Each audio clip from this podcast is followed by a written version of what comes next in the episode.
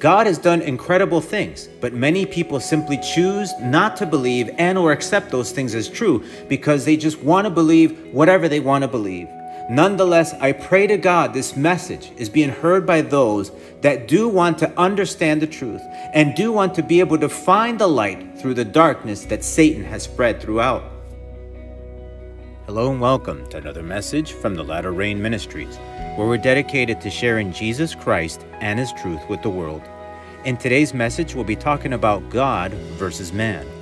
Many people throughout the ages feel that they have had some sort of authority over reality, and that whatever they choose to believe will just be. Things have not changed much, but rather have gotten worse, where most people feel that their opinions and conceptions dictate reality. Here is where we have this God versus man conflict.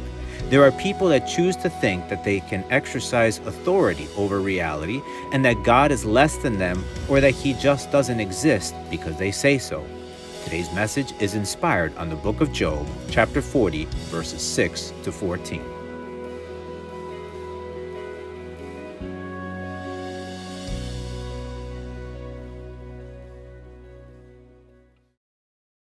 Let us go to the Lord in prayer together.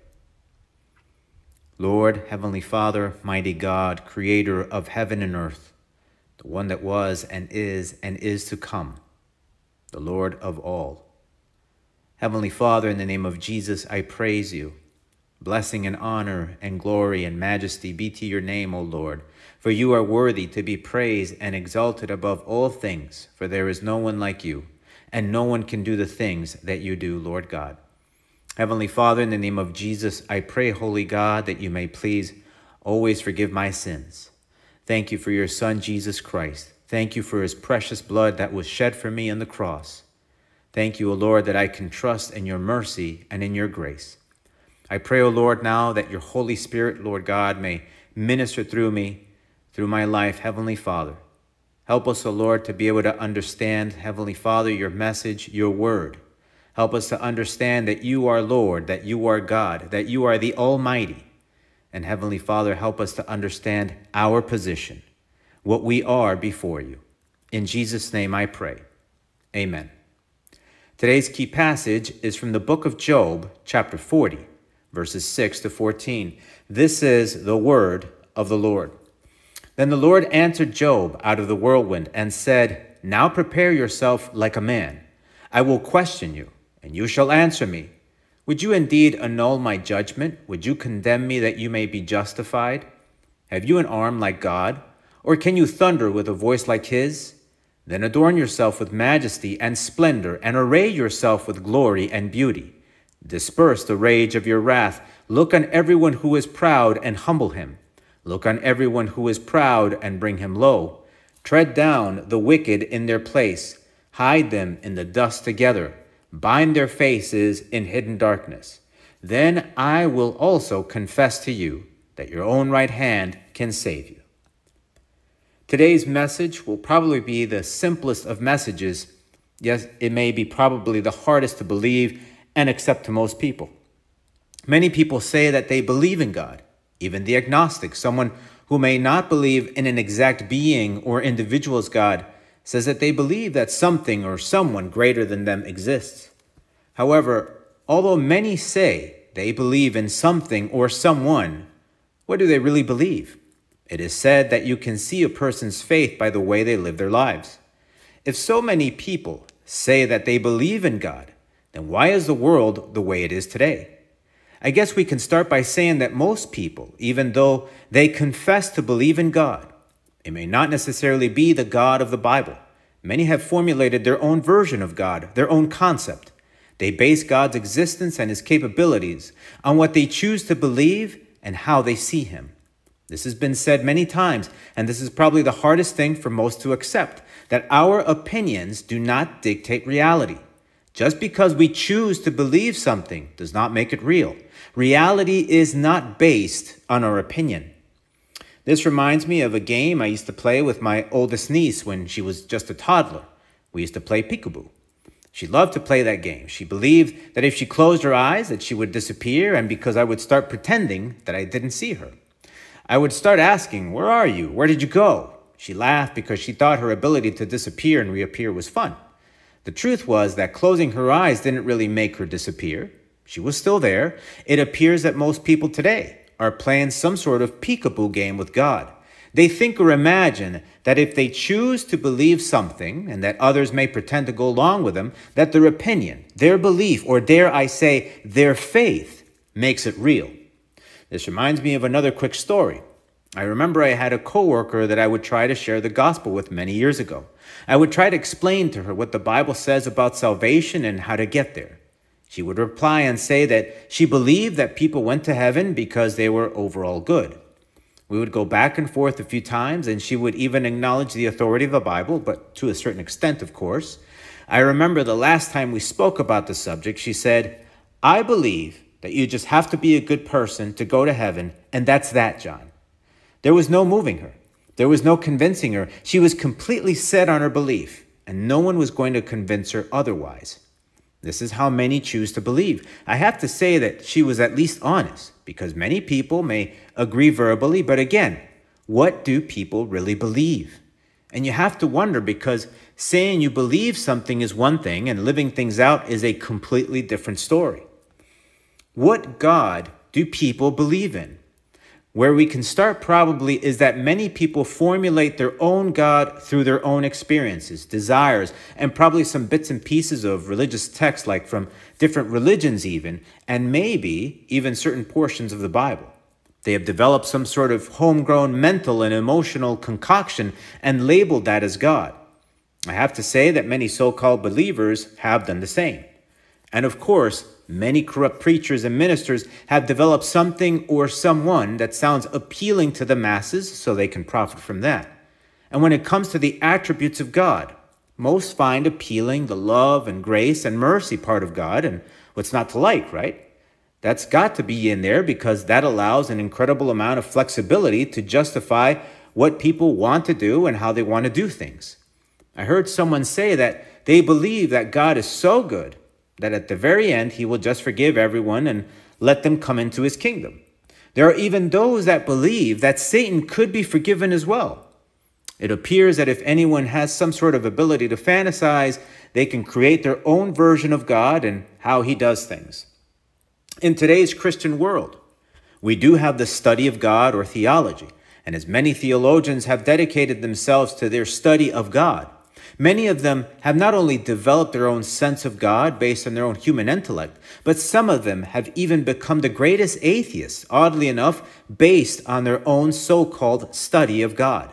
Many of them have completely even discredited the Bible as being inspired by God, or that some pieces may be accepted as good text, but others should be discarded. And so, if so called Christians and students of God had come up with their own belief system, where can anyone look to even learn legitimately who God is? It's chaotic at best. We ultimately live in a world of spiritual anarchy. But let's try to reel this all in somehow. Blaise Pascal once said, In faith, there is enough light for those who want to believe and enough shadows to blind those who don't. Nothing of God can be perceived without faith. And so your belief in God will be dictated by how much you desire to find the truth. In other words, do you really want the truth or do you just want to believe whatever you want to believe? Because I can tell you, there are people that there is no convincing them. We can look back at the Pharisees in the Bible, for instance, where God Himself stood in front of them and even raised the dead. Yet many of the Pharisees decided to even kill the Lord. They knew what was happening, but they did not want to believe. Just as it is written, He came to His own, and His own did not receive Him. There are people like that today. God has done incredible things, but many people simply choose not to believe and or accept those things as true because they just want to believe whatever they want to believe. Nonetheless, I pray to God this message is being heard by those that do want to understand the truth and do want to be able to find the light through the darkness that Satan has spread throughout. So ultimately, do you want the truth? And if you really want the truth, are you looking for it so you can actually find it? That's the very first thing. For it is also written, Ask, and it will be given to you. Seek, and you will find. Knock, and it will be open to you. For everyone who asks receives, and he who seeks finds, and to him who knocks it will be opened. And so, if you earnestly want to find God and his truth, and you seek after it as such, you will find him. Here is something else that can lead you to know who God is, and that is creation. And this goes hand in hand with what was said before. If you choose to believe, for instance, what evolution has to say about that, then I guarantee you that you will not find God. But if you choose to observe reality exactly how it is and believe that creation is not an accident, then you are able to come to the realization of who God is. For it is also written, For since the creation of the world his invisible attributes are clearly seen, being understood by the things that are made, even his eternal power and Godhead so that they are without excuse. Everything that exists points to God's magnificence. The problem is that most people are too focused on Satan's cheap tricks. Sometimes people are so focused on the small and insignificant details that they miss the incredible obvious things that surround us. Albert Einstein once said, What I see in nature is a grand design that we can understand only imperfectly, one with which a responsible person must look at with humility. There is a grand design, a great and wonderful structure. There is this incredible order set that we cannot even imagine. Science can attempt to explain very small components of reality, but even if it could explain certain things in creation, can it even replicate it? Can mankind create another earth from scratch like God did?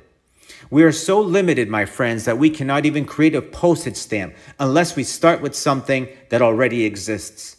Yet, God spoke the universe into existence. He made all things, the great and immeasurable expanse of space, to the elements that are even smaller than protons, electrons, and neutrons.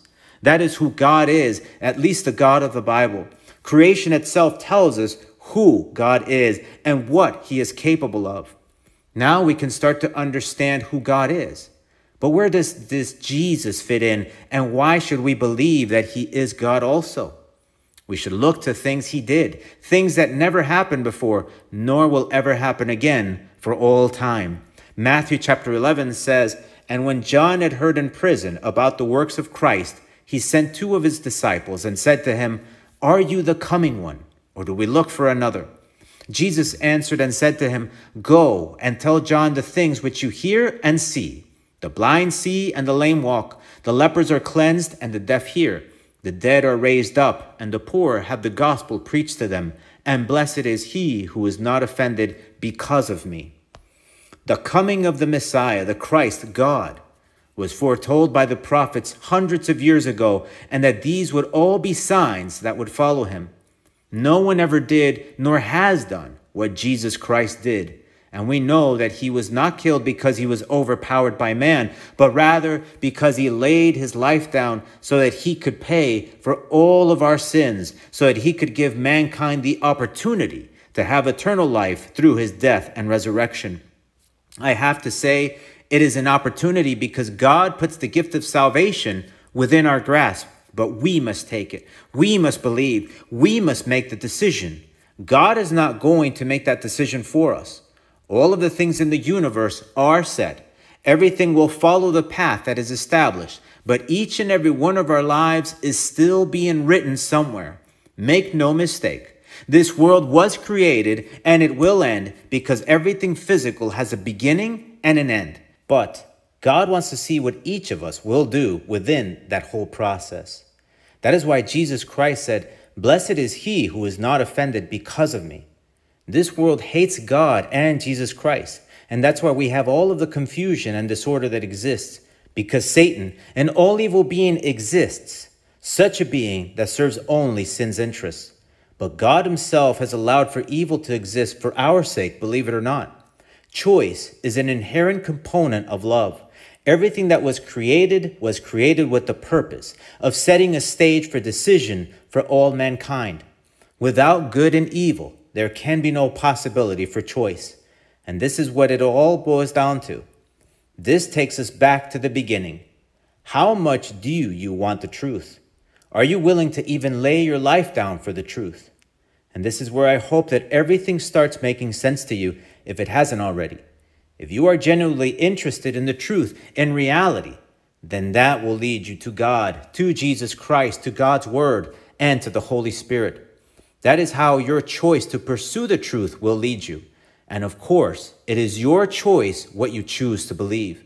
Malachi chapter 1 verse 6 says this, A son honors his father, and a servant his master. If then I am the father, where is my honor? And if I am a master, where is my reverence? Says the Lord of hosts, to you priests who despise my name, yet you say, In what have we despised your name? If we choose to believe the God of the Bible and everything that is in there, then we will look to honor our Heavenly Father, our Lord and Master. That is how our lives will reflect our faith. We won't be looking to do whatever we want, but rather we will look to treat God as who He is. God is love, God is merciful, God is gracious, but God is also holy, and God is worthy, and God is also consuming fire. All of these attributes that explain who God is should help us understand that we need to adjust ourselves to Him and not even attempt to adjust God to our desires and liking. Just think how can you tell the Creator of heaven and earth what to do? What advice could we ever give the Almighty of the universe? We see how God challenged Job in today's passage as he was speaking to Job from the whirlwind. Basically, God told him to be a man and to answer him. Should a person condemn God to justify themselves? Can anyone do what God does? And the answer is no. And so, who do we think we are when we treat God the way that we treat him? And also, how can we even start to say that we know how to love when we see his sacrifice on the cross? This is something that we must understand and where the greatest significance of everything lays. If God is in fact the Almighty and eternal, who could ever tell him or make him do what he did on the cross for all of mankind? Therefore, not only should his eternal power compel all of us to treat him as Lord, but also the incredible act of surrendering his life under no obligation, freely on the cross, should also compel us to submit to his love. We just don't have enough time to explain everything because we are talking about an eternal being with an eternal history with an unlimited power. And this brings us to our last and most logical point. What then is man before God? What are we? When we compare ourselves to each other, sometimes people feel some sort of superiority over others because they have more money or have acquired some form of power or belong to some sort of race or class or whatever edge they feel they have on others. But if we compare ourselves to God Almighty, what can we even attempt to think logically? I tell you, if we truly take God seriously and everything that He is and does seriously, we should come to the realization that we are less than nothing. The psalmist said, What is man that you, God, are mindful of him, and the Son of Man that you visit him? If we look at ourselves objectively and strip down all of the illusion that surrounds us, we should realize that we are, in fact, nothing, that we are truly limited and very fragile beings, especially in comparison to the Lord. The Lord is God.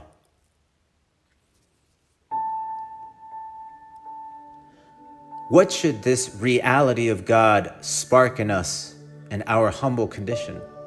That we need Him we cannot compete with God.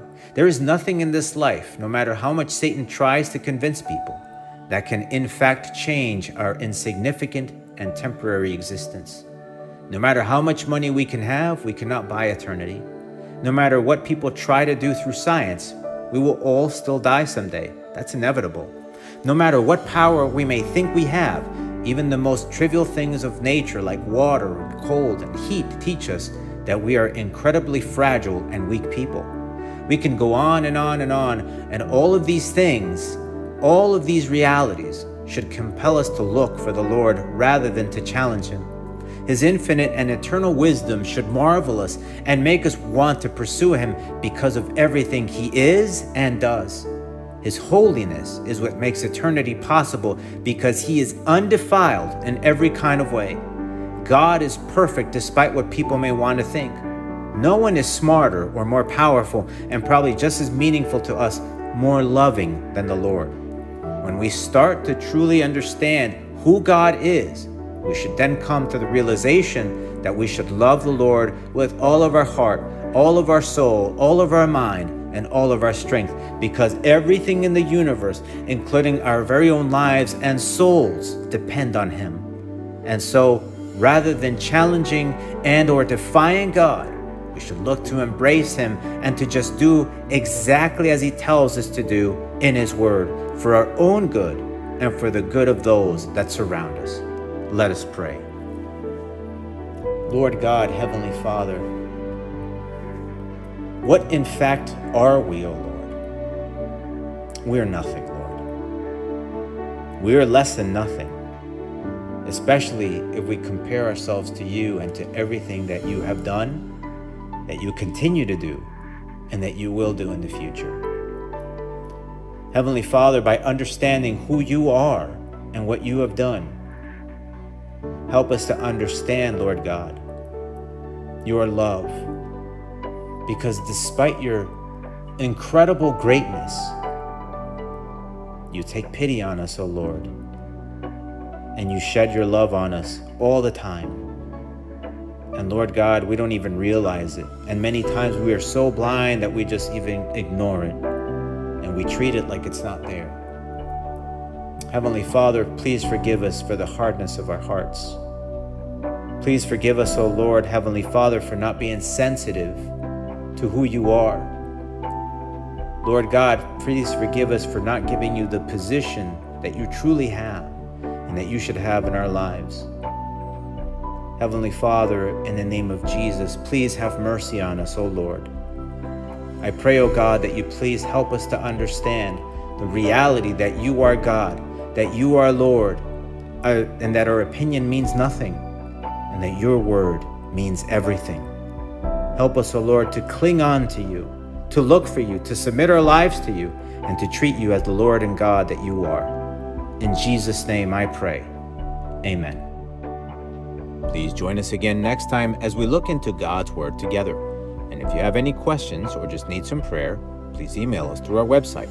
If you want to listen to other messages, you can go to our website or look for our podcast in the Apple iTunes Store under The Latter Rain Ministries to subscribe. The Latter Rain Ministries is a self supporting Christian ministry dedicated to sharing Jesus Christ and His truth with the world. The Lord is near. May God bless you.